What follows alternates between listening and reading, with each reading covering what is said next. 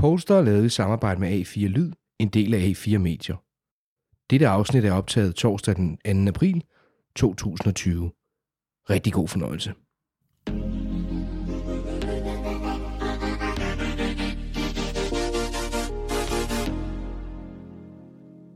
Velkommen til Polster, en faktabaseret podcast om politik. Mit navn er Sune Steffen Hansen, og med mig langt herfra har jeg min gode ven og kollega, Jesper Claus Larsen. Og Jesper, det her det er fandme weird. Ja, vi, sidder jo, vi sidder jo ikke sammen, vi står ikke sammen. Vi normalt står vi sammen, vi sidder jo faktisk ikke ned. Vi står op ved et bord og taler ind i en mikrofon. Men nu gør vi ikke det sammen. På grund af coronakrisen. Det, var det, er første gang, det er første gang, vi ikke øh, optager sammen. Altså, jeg, synes, jeg, synes, jeg synes, det er vildt mærkeligt, det her. Altså, det er det jo også, og det er jo... Øh... Det er det jo for alle, det ved jeg godt, men altså, ja, altså det, det, det er en mærkelig situation at være i, som vi er nu her. Men vi er blevet enige om, at vi faktisk godt kunne, kunne lave et post-afsnit nu her, fordi der alligevel, der begynder også at være en politisk konsekvens af nogle af de her sådan, øh, ting ved, ja. ved, ved krisen, ikke? Jo. Og Poster er jo en, en podcast, der ser på de samfundsmæssige brydninger og tendenser. Og Jesper, som jeg røb før, hovedtemaet i dag, hvad er det? Jamen, øh, vi skal jo øh, se, hvad, hvad, hvad, hvad, altså, vi skal jo egentlig se, hvor danskerne er henne i forhold til det her krise. Øh, og der har vi jo, øh, der har vi jo faktisk været ude og, øh, og lave nogle helt nye tal øh, på øh, tillid til de danske politikere, øh, tillid til vores statsminister, tillid til regeringen. Det kommer vi til at, at se på. Men i det hele taget, hvordan, hvordan, øh, hvordan agerer vi, hvordan oplever vi øh, den her krise? Og så har vi jo øh, et øh, interview med øh, Erik Holstein fra Altinget. Han er journalist og øh, politisk kommentator. Omkring, øh, kan en regering rent faktisk øh, vinde noget ved at og, og, og lave en god krisestyring. Øh, det har øh, Erik skrevet en, en artikel om, som han lige øh, riser op i forhold til, til det her interview, vi har med ham. Og så tager vi to en, en snak omkring, Øh, er der noget at vinde? Øh, hvad får man med sig på bagkanten af en krise? Hvad kommer det her krise i det hele taget til at betyde for os som øh, nation, som, øh, som vælgere? Øh, og, og, og der skal vi jo skynde os at sige, at det er jo i den optik, der er lige nu og her. Øh, tingene ændrer sig meget hurtigt øh, i den her tid, men vi diskuterer det ud fra den situation, der er lige nu og her. Og så slutter vi jo selvfølgelig af, som vi, som vi altid har for vane, med en, en opsamling og perspektivering. Jesper, vi er politiske nørder. Skal vi nørde? Det synes jeg.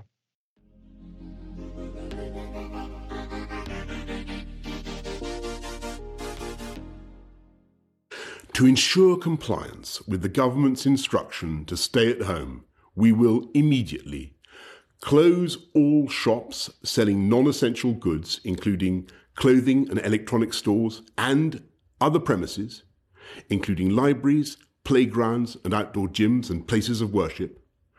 We'll stop all gatherings of more than two people in public, excluding people you live with and will stop all social events, including weddings, baptisms, and other ceremonies, but excluding funerals. Parks will remain open for exercise, but gatherings will be dispersed. Ja, Jesper, det er jo, det er jo, en, lidt, det, det er jo som sagt en meget, meget særlig situation, vi står i. Ja, det, det, er, øh, det er besynderligt. Det er besynderligt. Øh, men vi, vi, er jo nødt til at, vi er jo nødt til at prøve på at sætte lidt, uh, lidt perspektiv på det. Og det, det tror jeg faktisk godt, vi kan. Det tror jeg godt, vi kan. Fordi det er jo, det er jo i virkeligheden... Der, der er jo faktisk et meget interessant fænomen, som gør sig gældende for tiden. Øh, der er flere statsledere i den vestlige verden, der oplever en, en faktisk ret markant opbakning mm. til deres lederskab i de her tider. Nu var jeg inde og se på nogle tal her, jeg fandt. Øh, jeg har ikke engang kilde på. Ups, ikke særlig godt, når det poster, men jeg tillader mig alligevel at sige det. Boris Johnsons opbakning fra 72 procent af vælgerne. Halvdelen af Labours vælgere er rigtig tilfredse med deres premierministers håndtering af den her coronakrise. Og Trump har ifølge Gallup aldrig fået så høje approval ratings før. De er oppe på 49 procent, som simpelthen synes, han gør et godt job. Ja, og det er jo, øh, altså, det er jo, det er jo vel at mærke, øh, altså et eller andet sted kan man sige, at tallene i sig selv øh, er, er, jo, er jo vanvittigt interessante. Øh, også, hvad skal man sige, kommende fra, at vi har jo at gøre med, med to statsledere, som jo på, på deres approval ratings i det hele taget har været vanvittigt udfordret øh, igennem stort set hele deres... Øh, altså, nu ved jeg godt, Boris Johnsons regeringsperiode har været forholdsvis begrænset, men stadigvæk. Øh, jo. Men, men det, som jeg jo også synes, der, der, er, der, er, der er interessant, øh, det, det er jo egentlig, at, at det er en, altså, det er så, det, det er så udbredt, øh, hvad der, altså, at, at, at man ligesom støtter op Øh, og det synes jeg bare, at, at, at, det, er jo, det, er jo, det, er jo, det er jo vanvittigt interessant, også set i forhold til, at man kan sige, at vi har at gøre med to lande som, som, øh, og, og to statsledere, som har været, det er vel ikke forkert at sige, udfordret i forhold til, hvordan de lige skulle stå i forhold til håndteringen af, af, af den situation, som vi står i lige nu. Øh, meget, må man sige. De har jo begge to været kritiseret for at komme ret sent i gang, øh, og derfor er det også bemærkelsesværdigt tal i forhold til Boris Johnson. Jeg vil bare lige hurtigt knytte en kommentar. Han fik jo et fantastisk godt valg, men det var ikke, fordi han fik sønderlig mange stemmer.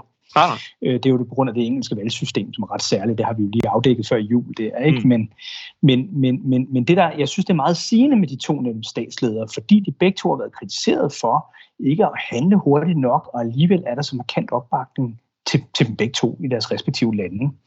Og når vi så ser for eksempel de hjemlige himmelstrøg her, så har jeg fundet en, en Voxmeters øh, politiske meningsmåling, den er så foretaget her i slutningen af marts måned, øh, og der er Socialdemokratiet op på 31,5 procent af stemmerne, Jesper.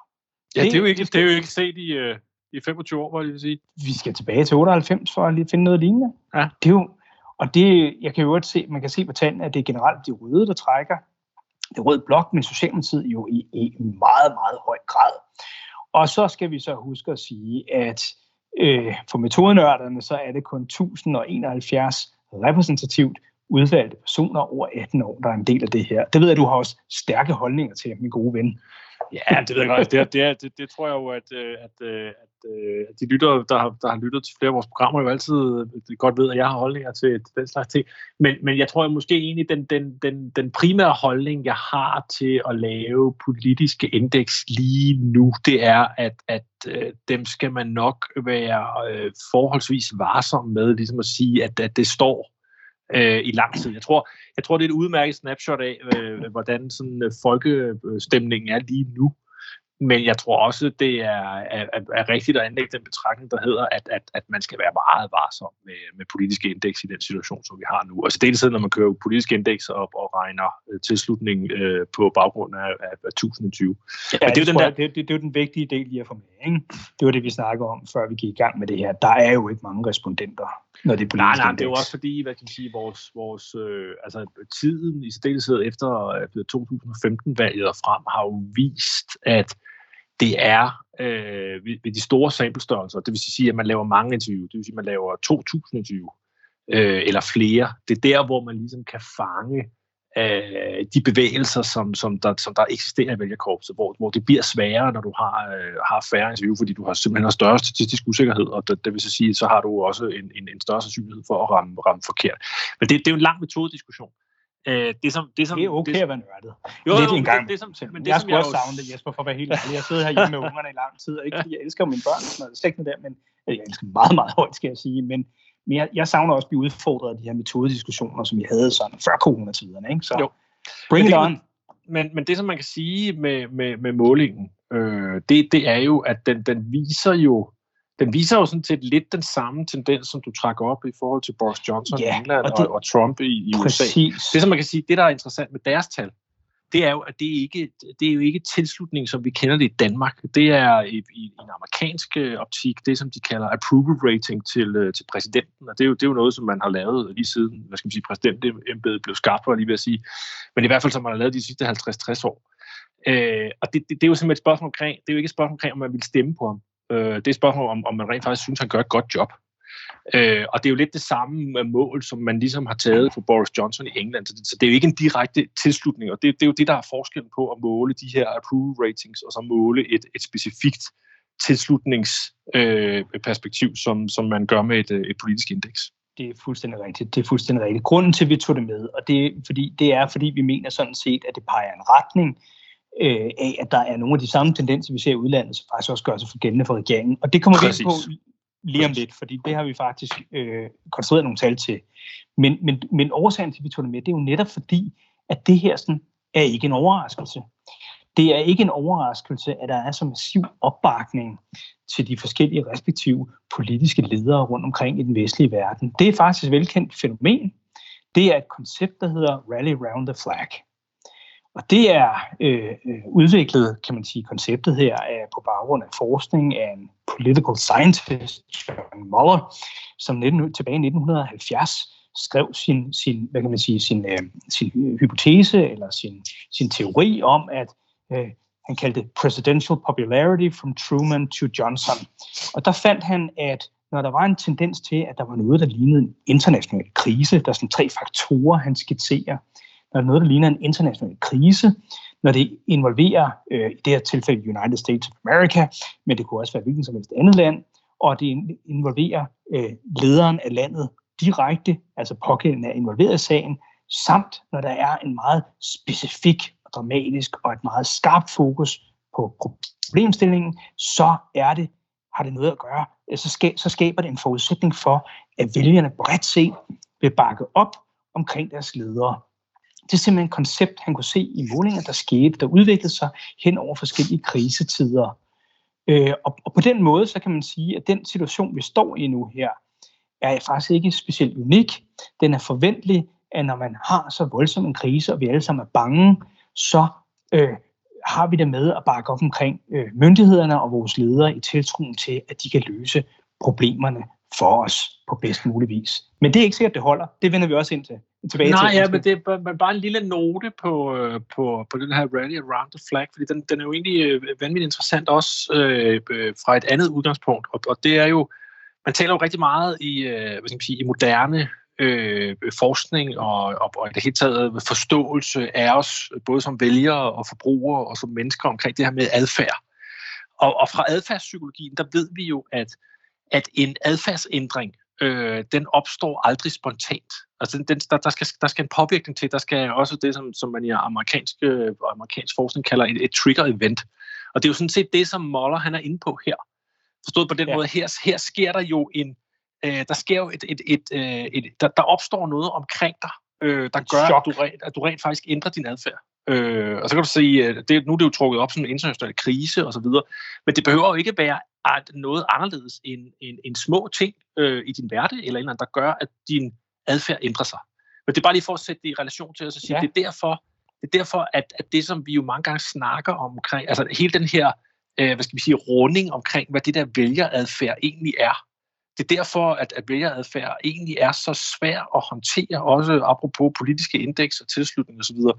Men på den anden side, så kan man sige, det er jo vanvittigt interessant nu, når man sådan på en eller anden måde kan sætte det på formel. Altså her kan man sætte det på formel, der sker, der sker simpelthen noget, der sker den her trigger-event. Det betyder, at vi har det her med, at vi har øh, befolkningerne, der ligesom rykker sammen. Øh, stammen samler sig omkring totempælen og, og høvdingen. Øh, og det, vil, og, og det, det er jo lige meget, om det er USA, eller det er Storbritannien, eller det er Danmark for den sags skyld. Øh, altså, der, der sker simpelthen noget med os, øh, både bevidst og ubevidst, op i vores hoveder, der gør, nu skal vi samle os, fordi der er en fare.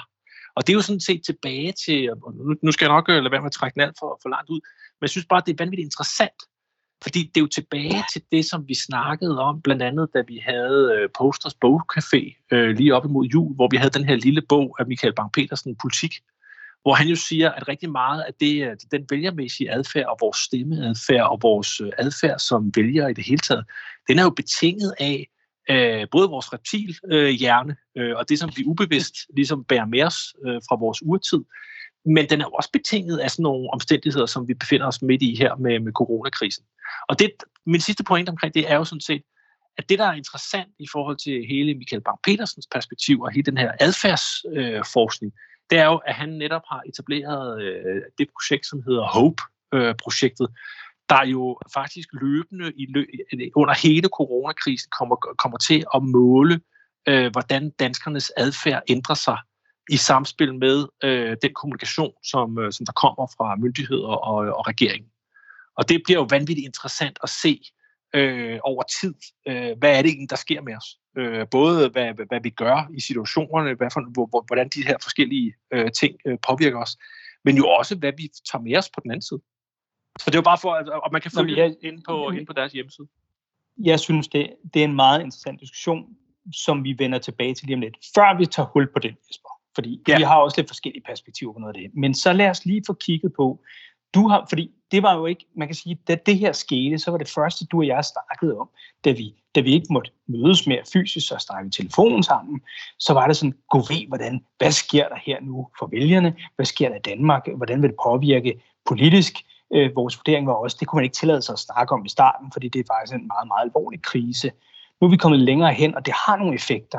Men det, du sagde til mig, der var du virkelig, der var du, der var du fremme i skoen der, du sagde, Sune, lad os starte med at måle nu, og så holde en milepæl, hvor vi bliver ved med at måle løbende på nogle, hvordan hvad kan man sige, adfærden i befolkningen følger sig i forbindelse med krisen. Så vi har faktisk helt unikt i Polster valgt at måle på popularitet og opbakning til det politiske system i, i den periode, der har været her, og kommer også til at gøre det fremadrettet. Og nu vil jeg give ordet til dig, Jesper, for det er dig, der står bag. Kan Jamen, du ikke sætte par ord på? Jo, men det er jo rigtigt, og, og et eller andet sted var det jo også for, øh, altså både, altså det var både for at få den vinkel ind, der hedder, øh, man er jo nødt til at respektere, altså et eller andet sted synes jeg også, det er vigtigt at respektere den situation, vi er i. Øh, altså, øh, man skal også som, som, øh, som, man skal også passe på med at lave meningsmålinger på, på, på det rette tid og sted. Øh, både i forhold til at få de rigtige resultater, men også i forhold til at øh, hvad skal man sige, jeg var lige ved at sige opføre sig ordentligt. Ikke? Men det, som vi jo har gjort her, og det, det skal jeg jo sige, det har vi jo gjort i samarbejde med, øh, med Analyseinstituttet User Needs, og, og en stor tak til dem, og, og i stedet Rune, som har, har foranstaltet det. Øh, og det vil så sige, at vi øh, fra øh, sidste uge, og så over de næste, altså over de næste mange uger, øh, kommer til at, at, at måle blandt øh, 1000 landsrepræsentative øh, vælgere øh, fra uge til uge. Øh, vi kommer til at måle øh, omkring øh, det her klassiske spørgsmål, som vi jo har diskuteret øh, mange gange øh, i løbet af, af vores programmer faktisk. Øh, det her spørgsmål omkring tillid til politikerne i almindelighed. Det kommer vi til at, at måle på, øh, hvordan det udvikler sig fra uge til uge. Øh, og naturligvis sætte det i historisk, historisk perspektiv i forhold til de tal, vi har, der ligger tilbage fra, fra Folketingsvalget 94. Og så kommer vi også til at måle på øh, tilliden til Mette Frederiksen, ikke, ikke som foretrukne statsminister eller målt op imod øh, øh, øh Jakob Ellemann Jensen eller på nogen måde, men simpelthen bare tilliden til Mette Frederiksen på det givende tidspunkt. Og det samme gør vi til øh, tilliden til regeringens beslutninger på det givende tidspunkt. Og så har vi faktisk også, øh, og nu ved jeg godt, at det bliver en lang smør, men vi har faktisk også krydret det med, at vi måler øh, andelen af danskere, som på det givende tidspunkt øh, giver udtryk for, at de er bekymrede Øh, og så har vi det her klassiske politologiske spørgsmål, som, som er den her mavefornemmelse, som, øh, som, som stiller spørgsmålstegn, eller som stiller spørgsmål omkring, øh, om man synes, vi er på vej i den rigtige eller forkerte retning i Danmark. Og nu har vi jo, vi har jo de første tal med her i dag. Øh, ja, det har det vil vi sige, vi har, vi har ligesom en status øh, for, for det, vi kalder uge 13. Det vil så sige, øh, vi, vi, fik de første, vi fik de første tal her øh, i starten af, af ugen, og det vil sige, de er indsamlet ind over hele uge 13. Og så skal man altså forestille sig, at vi løbende fra uge til uge simpelthen får øh, nye tal ind, så vi begynder at kan lave en historik øh, på ting. Og det, altså jeg vil, jeg vil sige det på den måde, jeg, jeg vil love, at, øh, at producer Thomas nok skal lægge øh, de her to grafer, som, som vi har lavet, øh, op på vores øh, Facebook-side øh, efter, eller efter programmet. Øh, det, som vi kan se, og det er jo, nu, nu, nu skal vi nok øh, prøve på at gøre det så koncist som overhovedet muligt, men vi, vi har jo haft den her klassiske diskussion omkring, at vi har kunnet se, at siden øh, Folketingsvalget 2007, øh, hvor øh, 70 procent af, af den danske vælgerbefolkning øh, angav, at de havde øh, en stor tillid til øh, danske politikere i almindelighed, der er den andel øh, faldet ret dramatisk. Og den øh, kulminerede jo faktisk øh, øh, ind i, øh, i starten af, eller indgangen til valgkampen her i, øh, i, øh, i juni, øh, eller maj-juni øh, sidste år, med at vi målte, at det kun var 20 procent, altså en femtedel af den danske vælgerbefolkning, som på det tidspunkt havde tillid til de danske politikere i al almindelighed. Historisk lavt. Historisk lavt. Øh, en kæmpe stor udfordring, og jo også en, altså en, en tillidskrise, som jo ja. blev, blev målt på alle mulige andre baner også. Øh, så det var jo ikke, det er jo ikke noget, det er ikke noget unikt, og det er heller ikke noget det er heller ikke en, en, en, en, øh, en, en fejlanalyse, som, som, øh, eller et fejltal, som, som vi sidder med her. Det, det er faktisk, øh, det er faktisk hvad skal man sige, underbygget af, af alle mulige andre øh, tal også. det, som der så er sket i mellemtiden, det er, at der er udkommet øh, datamaterialet fra øh, valgundersøgelsen øh, 2019. Øh, det ligger tilgængeligt. Jeg har været inde og kigge øh, på, på datamaterialet, og der er så simpelthen det, det, det interessante, at, øh, og der, der skal man lige tage med, at valgundersøgelsen er jo lavet på bagkanten af Folketingsvalget 5. juni, og den, den er, dataindsamling er lavet fra slutningen af juni og så til starten af august, altså ind over øh, sommeren sidste år. Og der måler man sig frem til, at på det tidspunkt, og det vil sige der i, i starten af august øh, øh, i 19, der er øh, tilslutningen til, eller øh, andelen af vælgere, som har, har stor tillid til de danske politikere i almindelighed, den er på 37 procent. Og det, det er ligesom, at så, så bliver luften renset, ikke? Der har været et valg. Jo, ved godt, og det, diskutere om ting, men, men, men det er jo, der er jo på en eller anden måde, folk har fået lov til, der er også en frustration i, at man går og oplever noget som vælger, øh, og ikke rigtig kan gøre noget ved det, man accepterer, at Folketinget kommer frem til nogle beslutninger, og ja, ja det, ja det, ja det, ikke?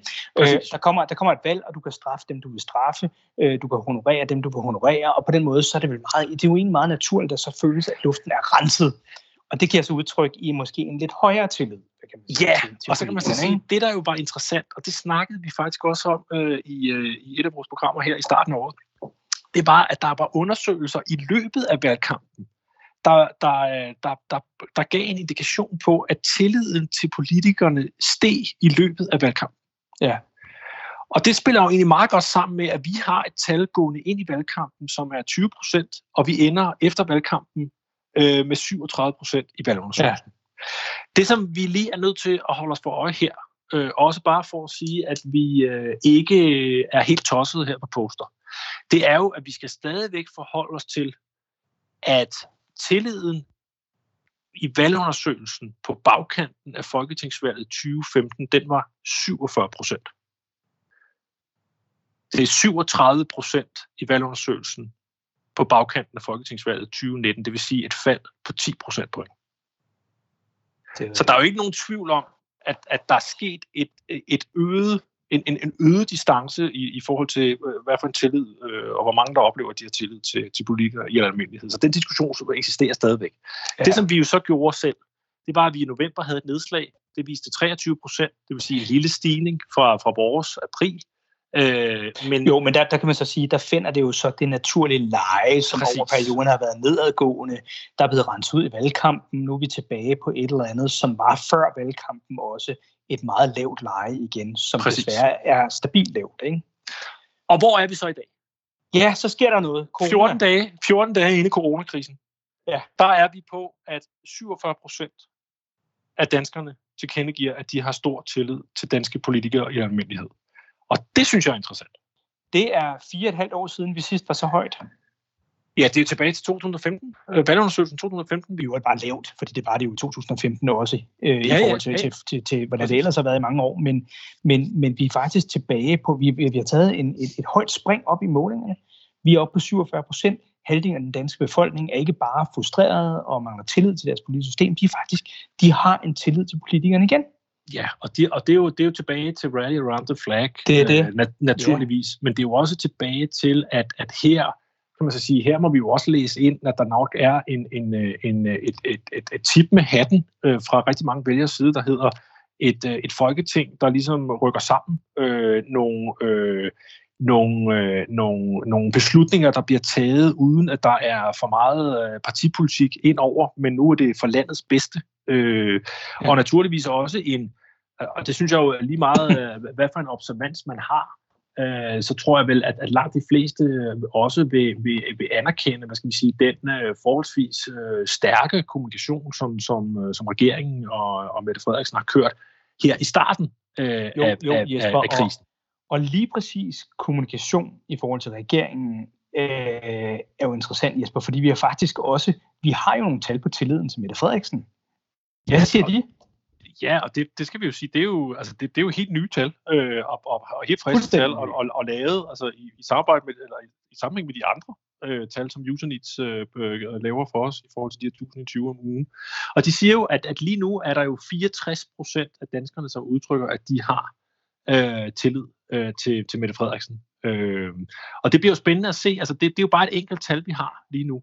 Men det, der jo bliver spændende, det er, at vi kommer til at have et tal uge for uge. Så vi kommer til at kunne se, hvordan det her udvikler sig i forhold til oplevelsen og tilliden til, til hende og, og, hendes, øh, og hendes gerning som statsminister. Og det samme har vi jo faktisk gjort til øh, tilliden til regeringens beslutninger. Altså simpelthen regeringens Og det er jo beslutninger endnu i løbet af tal, krisen. faktisk. Og det er jo et tal, der siger, at 76 procent af danskerne har tillid til regeringens beslutninger lige nu og her. Det samme kommer til at, at gøre sig gældende for det tal, at vi kommer til uge for uge at, at, at fylde et nyt tal på, og det vil sige, at vi kan se historikken. Og, og, og det kommer vi jo tilbage til om, om, om 14 dage, når vi sender Ja. igen. Øh, og det bliver jo vanvittigt spændende. Der har vi to nye nedslag, som vi så kan begynde at, at analysere på, og så sige, hvad er det, der sker? Øh, og i sammenhæng med noget af det, som vi kan se, der bliver lavet rundt omkring, for eksempel med HOPE-projektet, jeg ved også, der er et projekt øh, i gang på, på Københavns Universitet, der laver løbende målinger, så begynder vi jo at have en masse datamateriale, som kan fortælle os, hvordan agerer vi i løbet af krisen, hvordan agerer vi på de påvirkninger, vi får i løb, altså under selve krisen, hvad betyder det her for os i den sidste ende? Og lige præcis, hvad det kommer til at betyde på, på sigt i forhold til regeringen, det skal vi jo sådan kigge lidt nærmere på i næste del af vores udsendelse.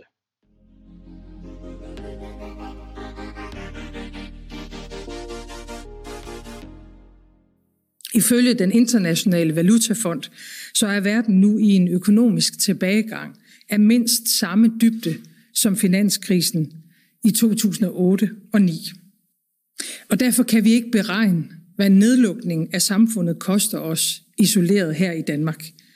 Vi kan heller ikke læse det i en lærebog, hverken sundhedsfaglig eller økonomisk, hvad det er, der er det rigtige at gøre. Vi kan med andre ord endnu ikke sætte to streger under. Men når krisen er slut, så kan vi se, hvad der gik godt og hvad der gik dårligt i de forskellige lande. Det skal vi selvfølgelig evaluere på. Men vi kan ikke vente på det. Vi har ikke på noget tidspunkt siden 2. verdenskrig truffet så store beslutninger på så kort tid i Danmark. Nå Jesper, det store spørgsmål, det er jo selvfølgelig, hvor, hvor, hvordan kommer det, det her til at se ud på sigt? Helt ærligt. Vi har en situation, som er dybt alvorlig nu her. Vi har selvfølgelig en reaktion blandt øh, almindelige mennesker på, hvad der sker for tiden, men kommer det til at manifestere sig i noget, som får langsigtede konsekvenser. Det er jo en af de ting, som, som, som sådan nogen som også kan forholde os til. Tror vi det, eller tror vi ikke på det? Ja. Ja. Og det er jo Øh, også, og man kan sige, det, det, er jo, det, er jo, det er jo fair at sige, at det er jo, det er jo vanvittigt svært at sige noget om øh, øh, lige nu. Øh, fordi det, det er der nok ikke nogen, der kan. Men, men, men, Nej, det, er jo, det er det, der, men det, er jo, det, er jo, det er jo helt rigtigt, at, at det, det kommer til det kommer til at være det interessante perspektiv, når vi kommer længere hen. Øh, det, det er jo, altså hvad kommer der, hvad, hvad får man med sig ud af det her? Hvad enten man er, er regeringen, eller Mette Frederiksen, eller øh, de andre politiske partier, eller øh, politikere i det hele taget. Hvad får man så med sig ud af denne her krise? Præcis, og det, men man kan, og man kan sige, at indtil videre kan vi jo bare gisne, men vi kan trods Mm. gøre det på et kvalificeret, grundlag. Vi kan delvis tage med i, hvordan det historisk har set ud for, for i lignende situationer, øh, og, og vi kan også sammenholde det med tal for lignende situationer, som, ja. Som du har blandt andet tilgængeligt og sådan noget. Men, men for egentlig at kickstarte den debat, fordi det er heller ikke helt sikkert, at du og jeg faktisk er 100% enige om det her, for at være ærlig. Mm. Øh, men, men for at kickstarte en god og kvalificeret diskussion af det her, så har vi faktisk sendt producer Thomas i byen. Øh, producer Thomas har lavet et interview med Erik Holstein, som er journalist på Altinget. Erik har skrevet en, en, en, en kronik, som hedder Man vinder ikke valg på god krisestyring. Mm. Og det synes vi var lidt interessant og også lidt provokerende. Så øh, lad os høre, hvad Erik har at sige til det, og så ud for det prøve at se, om vi kan tage den videre derfra, Jesper. Med mig på en telefonlinje har jeg nu journalist og politisk kommentator på Altinget, Erik Holstein. Velkommen til, Erik. Tak skal du have. Erik, emnet i dag i Polster, det er krisehåndtering og statsmandseffekt. Og i den forbindelse har jeg ringet til dig. Du skrev den 13. marts en artikel i Altinget, der hedder Man vinder ikke valg på god krisestyring. Du nævner blandt andet Nyop og 11. september, Fo og Mohammed-krisen, men også Stoltenberg og Utøjer. Erik, kan du ikke kort uddybe, hvad du mener med disse eksempler, eller måske endda komme med andre? Ja, altså pointen er, at øh, man vil ofte se, at øh, den statsminister, der klarer en, en aktuel krise rigtig godt, at øh, hans øh, eller hendes personlige øh, popularitet stiger kraftigt, at, partiet øh, også stiger pænt i meningsmålingerne. Men øh, når der kommer et valg et år eller to eller tre senere, så er dagsordenen jo ofte skiftet. Og der er vælgerne, de er sådan nogle utaknemmelige bæster, Øh, de giver ikke øh, politikerne credit for de problemer, de har løst. De kigger mere på, hvem er bedst til at løse de problemer, der nu skal løses. Øh, og udover de eksempler, du nævner der, så man det jo måske allertydeligst med Winston Churchill efter krigen, der jo havde været et forbillede for, for hele verden i kampen mod øh, nazismen, og så et par måneder efter Tyskland er kapituleret, ja, der stiller han op og øh, skal genvælges som, øh, som britisk premierminister, og han taber til en helt øh, ukendt og ukarismatisk labour fordi de britiske vælgere nu tænker på, jamen, nu er krigen forbi, nu er dagsordenen, hvem er bedst til at opbygge velfærdssamfundet. Og det er Labour snarere end de konservative, som Churchill tilhørte. Nu, øh, nu nævnte jeg lige øh, Nyop og 11. september og få og Mohammed-krisen. Kan du øh, kort komme ind på, hvad der var, der skete i de situationer? Ja, hvis vi tager øh, 11. september først, øh, så øh, øh, sker der jo det, at Nyop øh, den rigtig tredje karakter der fremstår som en, en stærk leder, og øh, et par måneder efter øh, 11. september, jamen, der udskriver han så øh, folketingsvalg. Og øh, det kunne han have ventet med et halvt års tid, men man vurderer en socialdemokratisk ledelse, at øh, det her er faktisk en god anledning, øh, fordi Nyrup har klaret sig godt i den her situation, og Lykketoft, øh, der var finansminister på det tidspunkt, siger, at det her valg, det handler om lederskab. Men sådan så vælgerne ikke på det. Altså vælgerne definerede nogle andre dagsordner, udlændingepolitik, retspolitik, sundhed. Og der mente de faktisk, at de borgerlige var bedre til at klare de dagsordner, og derfor så tabte ny med et brag. Og hvis vi tager øh, sådan noget som øh, Mohammed-krisen, jamen altså der øh, kan man jo sige, at, at få det i 2005 og 2006 øh, fremstod som en, en, en ganske øh, stærk leder, der ikke vil bøje sig for pres mod ytringsfriheden. Men ser man så på det efterfølgende valg i, øh, i 2007, der gik øh, Venstre faktisk øh, tilbage, og, og man kan i hvert fald ikke påstå, at, at Mohammed-krisen havde en anden effekt øh, på øh, Venstre, der på nogen måde øh, gjorde det bedre. Så øh, altså det, er, det er småt med eksempler på, at øh, en øh, god krisestyring fører til en efterfølgende valgsejr, fordi vælgerne nu kigger på, hvad skal vi så løse næste gang. Bare lige så jeg er helt sikker på, at jeg har forstået det rigtigt.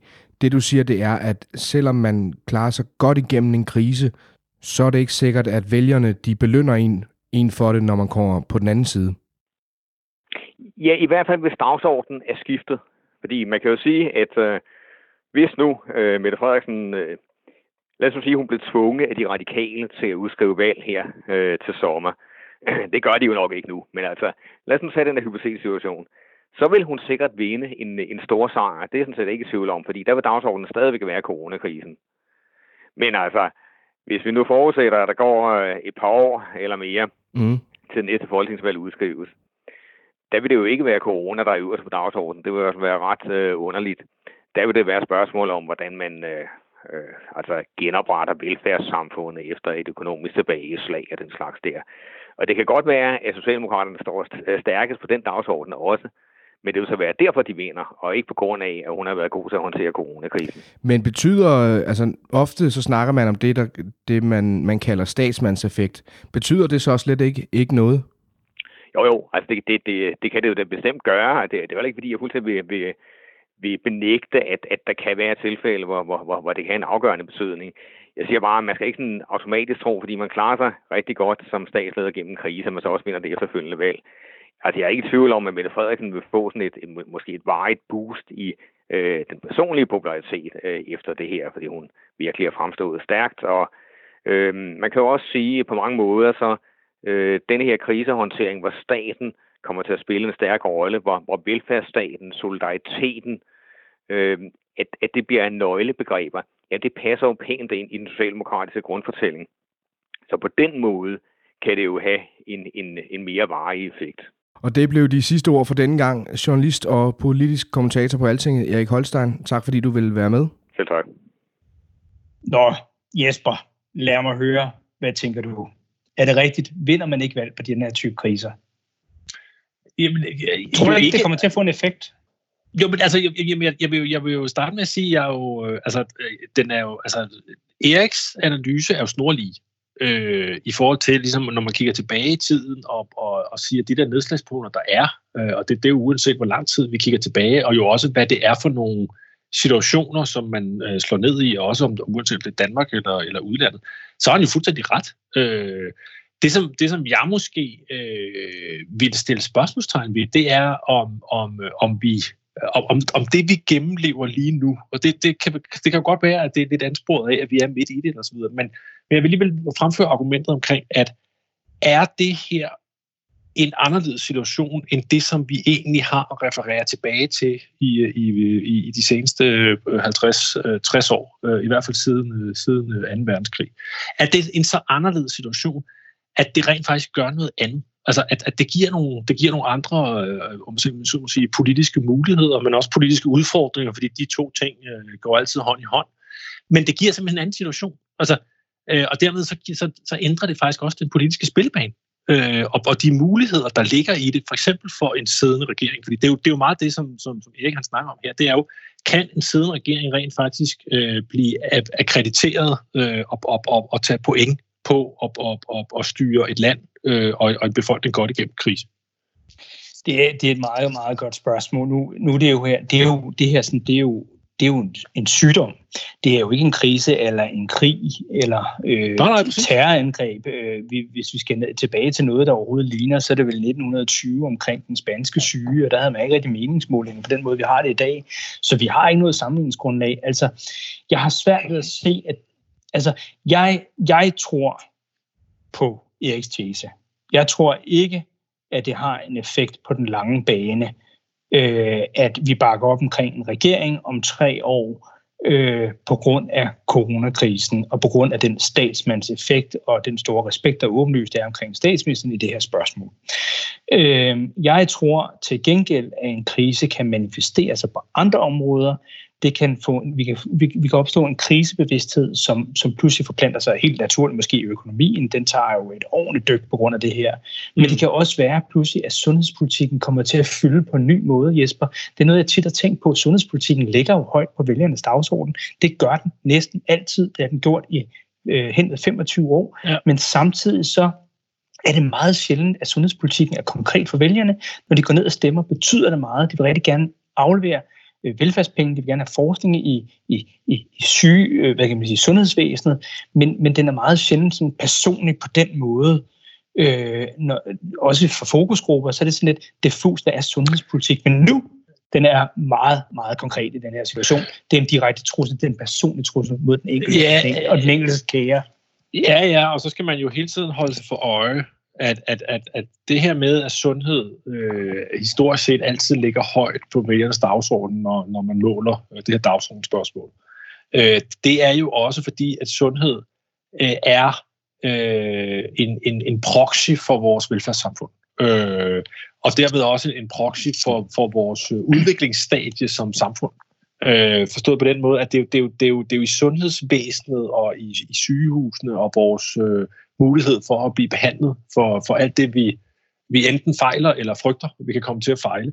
Øh, at, at, at, at, at, he, at det er den der kronjuvel i vores velfærdssamfund. Øh, og der, der, der er det jo interessant, fordi altså, hele kommunikationen har jo også netop om, omkring øh, covid-19 og corona, hvad vi nu kalder det, øh, har jo også været, nu laver vi alle de her tiltag, fordi at vi skal sikre, at sundhedsvæsenet ikke bryder sammen. Og det, altså, Men, det, er jo, det er jo en vanvittig, altså, det, er jo, det er jo en meget interessant sådan, uh, kommunikativ øh, ja. øh, platform, ikke? Men altså, jeg, jeg mener faktisk, at for eksempel, at der er, øh, der er et vist grundlag for, at for eksempel de røde partier kan køre et ideologisk korstog øh, omkring sundhedspolitikken og angribe den, de, de private ydelser og den slags og sige, her kan vi se, hvor vigtigt det er, at vi har en centralisering af sundhedsydelserne, for vi står over for en ny verden med nye trusler. Vi bliver nødt til at have det, øh, hvad kan man sige, på det offentlige hænder. Vi kan ja. ikke få private aktører henover. Og gør man, skaber man først en kamp, jamen, så kan man tage hvad kan man sige, bølgerne for coronakrisen og indarbejde dem i en krisebevidsthed omkring sundhedspolitikken, der så gør, at det kan få en effekt for regeringen. Nå, men, altså, men, men helt snævert set, Jesper, så køber jeg faktisk Eriks pointe. Jeg tror ikke, at krisen her kommer til at manifestere sig på nogen måde på den lange bane for regeringen som en positiv ting. Altså, eller ikke en negativ ting, ikke på den måde, men, men jeg tror ikke, at de vinder på det på den lange bane.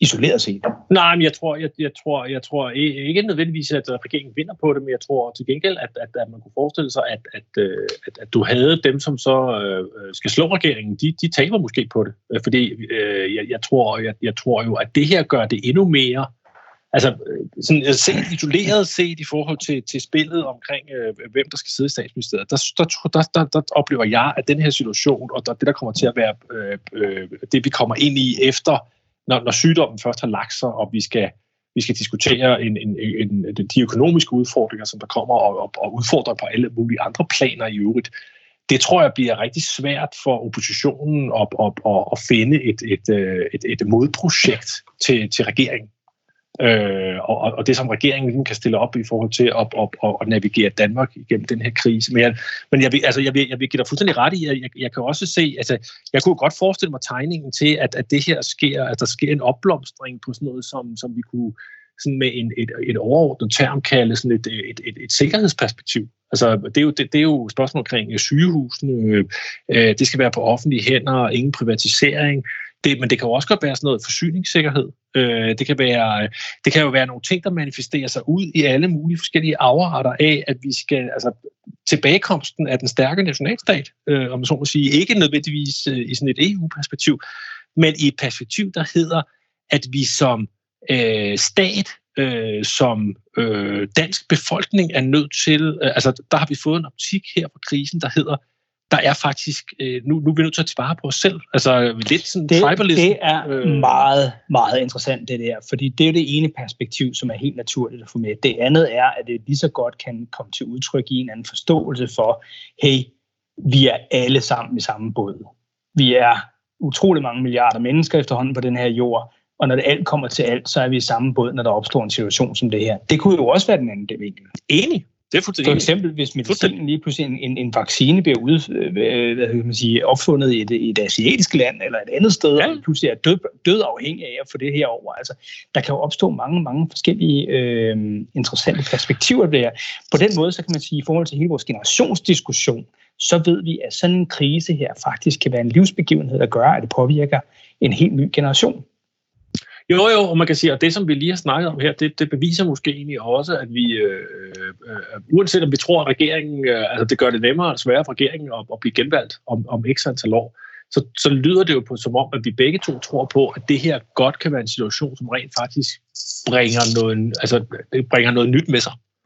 Bringer en ny optik, bringer nye emner i spil, bringer, bringer nye måder at se øh, sammenhæng på, Øh, altså, jeg, jeg, jeg tænker meget over i de her dage, øh, hvad, hvad sker der med hele det her klimaspørgsmål øh, på bagkanten af den her situation? Øh, og, og der kan man så sige, jamen, den, den naturlige øh, udgangspunkt vil måske være for mange mennesker at sige, jamen, øh, der er ikke råd til det, vi har ikke, øh, altså, drop det, øh, det er slut. Øh, den anden øh, vej ind i det var jo at sige, kan det være, at nogle af de tiltag, nogle af de perspektiver, nogle af de tanker, vi allerede har i forhold til at håndtere klimakrisen, rent faktisk kan hjælpe os i den økonomiske krise, vi står i. Altså kan, kan, kan arbejdspladser, vækst, øh, klimainitiativer, bæredygtighed rent faktisk gå hånd i hånd øh, i, i, sådan et, i, i sådan et fælles, øh, øh, fælles øh, udgangspunkt for at komme ud af krisen. Det bliver jo vanvittigt interessant at se. Øh, men jeg, og jeg er fuldstændig enig med dig med det der generation. Jeg tror bare også, at, at altså et er jo det der med, at det her kan være det, der samler.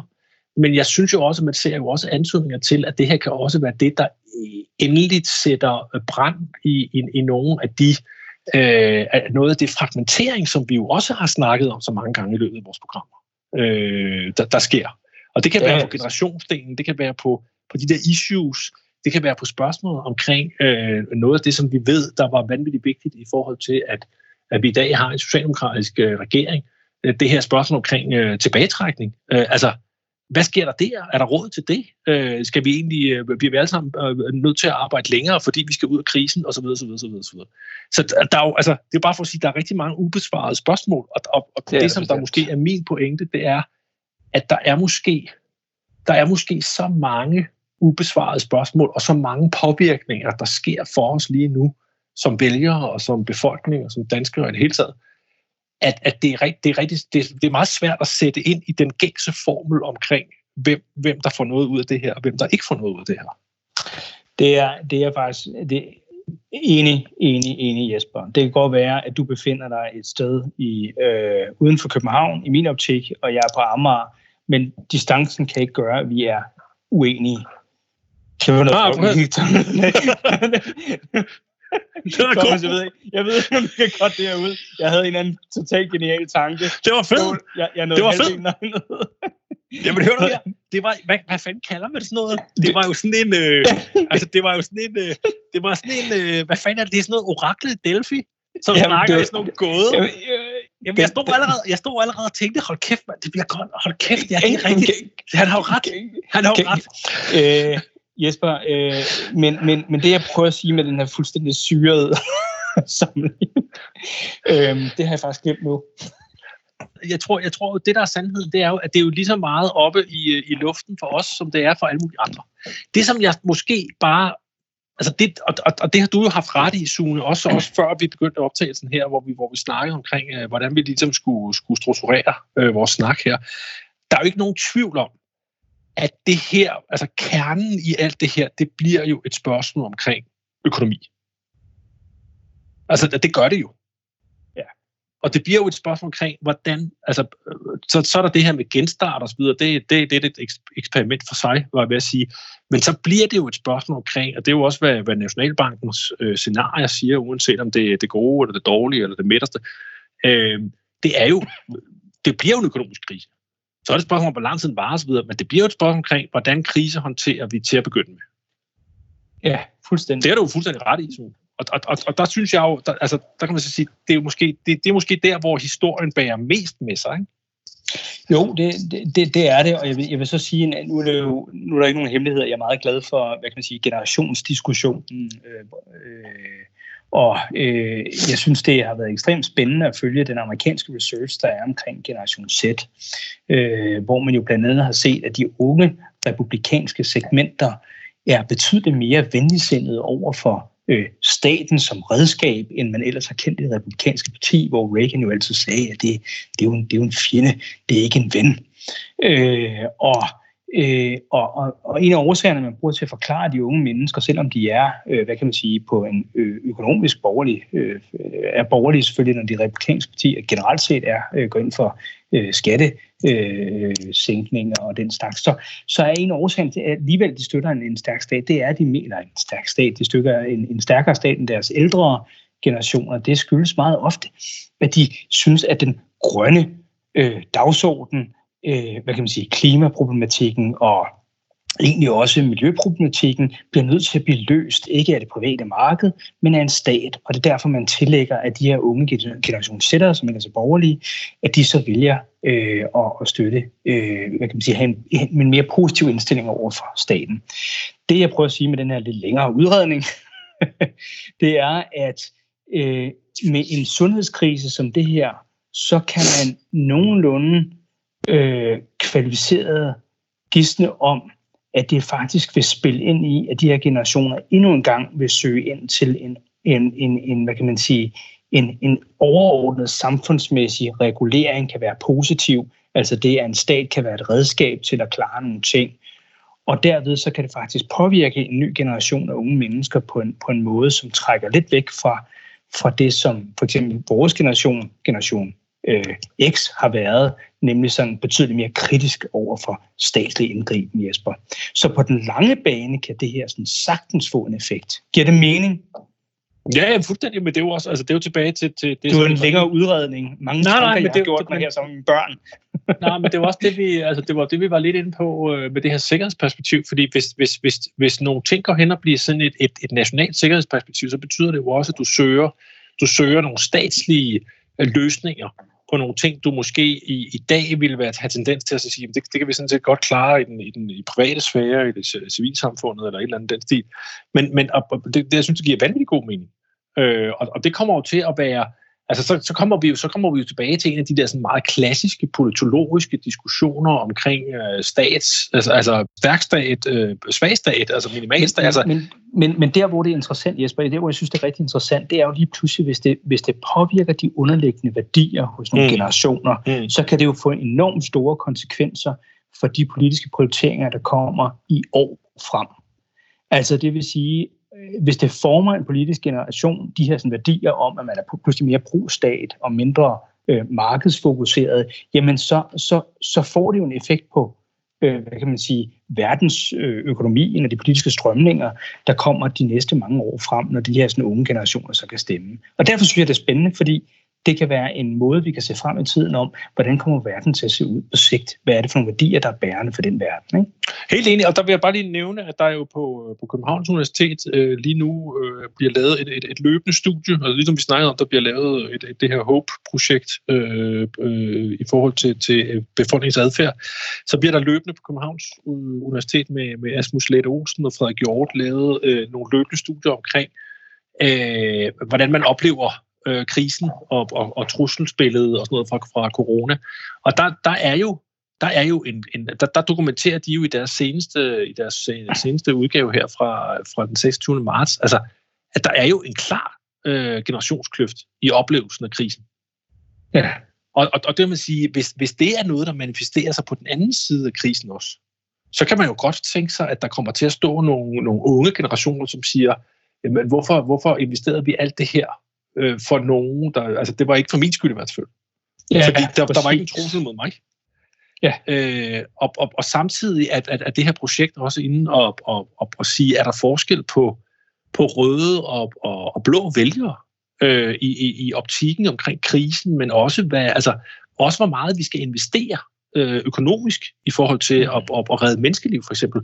Og der må man sige, der dokumenterer det her studie, der er faktisk stor forskel Altså, så der er ikke nogen tvivl om, at, at, at det, som vi måske kommer ud på den anden side med øh, øh, den her krise, det er måske ikke noget, der hænger med, altså noget større sammenhold. Det kan godt være på toppen, der er større sammenhold, men vi kan også godt komme ud med nogle, med nogle, med nogle skillelinjer, som er blevet meget større, som er blevet meget klarere og, og skarpere og trukket op.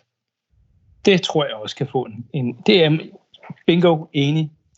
Jesper? Og så, og så, og så vil min påstand være, ja. så kan regeringen have det svært. Det er jeg meget enig med dig i. Det er altid sværere at samle, øh, altså det er sværere som en regering at samle ting, øh, end, end det måske er egentlig at, øh, at, at, at gøre det, når man, når man kommer fra baghjul i opposition, og ligesom kan, kan være det her forandrings, altså bære den her forandringsfakkel. Øh, der er det altså sværere at være den siddende regering, øh, regering i forhold til at, at samle og, og, og prøve på at, og, øh, og, og, og opbløde de her, de her skillelinjer og, og brydninger, som, som, som vi måske får med os fra, fra krisen. Men, okay. det, men det, vi, vi må se, hvad der sker. Jeg tænker lidt med de bevingede ord, så skal vi faktisk til at runde af. Ja.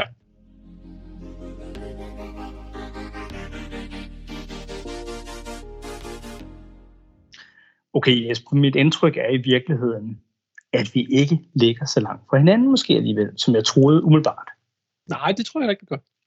Okay. Det tror jeg. Altså, altså, vi kan jo ikke, nu, nu er vi jo ikke sammen, så vi er Nej. lidt fra hinanden. Vi er et stykke fra hinanden fysisk, men jeg tror ikke, vi er sådan, uh, tænkemæssigt er så langt fra hinanden. Lad os Nej, se, hvad der det, sker i løbet af de næste det var, uger. Det var faktisk noget af det, jeg prøvede at sige tidligere på min egen geniale måde, som kun jeg forstår. Ja, en af Sunes lignelser. Ja, præcis. Ja, præcis. Du forstår mig, kammerat. Det er præcis. dejligt. Godt. Jeg tænker i virkeligheden, opsummeringen er vel bare i virkeligheden at sige, vi følger det her nøje. Jesper, ja. tallene bliver opdateret til næste posterprogram, og der ja. får vi nogle, et spændende indblik i, hvad der så sket, når folk måske, måske ikke, er kommet længere på afstand af krisen. Kan vi ja, så se præcis. en effekt? Det bliver præcis. interessant at prøve. Præcis. Og så skal vi jo, øh, som vi altid gør, huske at sige, at I kan, øh, eller må meget gerne skrive til os på øh, vores Twitter-profil, posterpod, posterpod, med forslag til temaer og spørgsmål. Og hvis du kan lide programmet, så må du meget gerne dele det på de sociale medier. Tak fordi du lyttede til Poster. Mit navn er Sune Steffen Hansen. Og mit navn er Jesper Claus Larsen.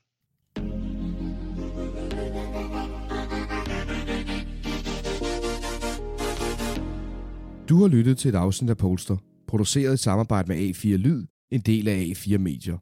Polster kan findes på SoundCloud, iTunes, Spotify eller hvor du normalt finder dine podcasts. Hvis du kan lide Polster, så husk at følge os på Twitter og Facebook, og husk at abonnere i din podcast-app. Tak fordi du lyttede.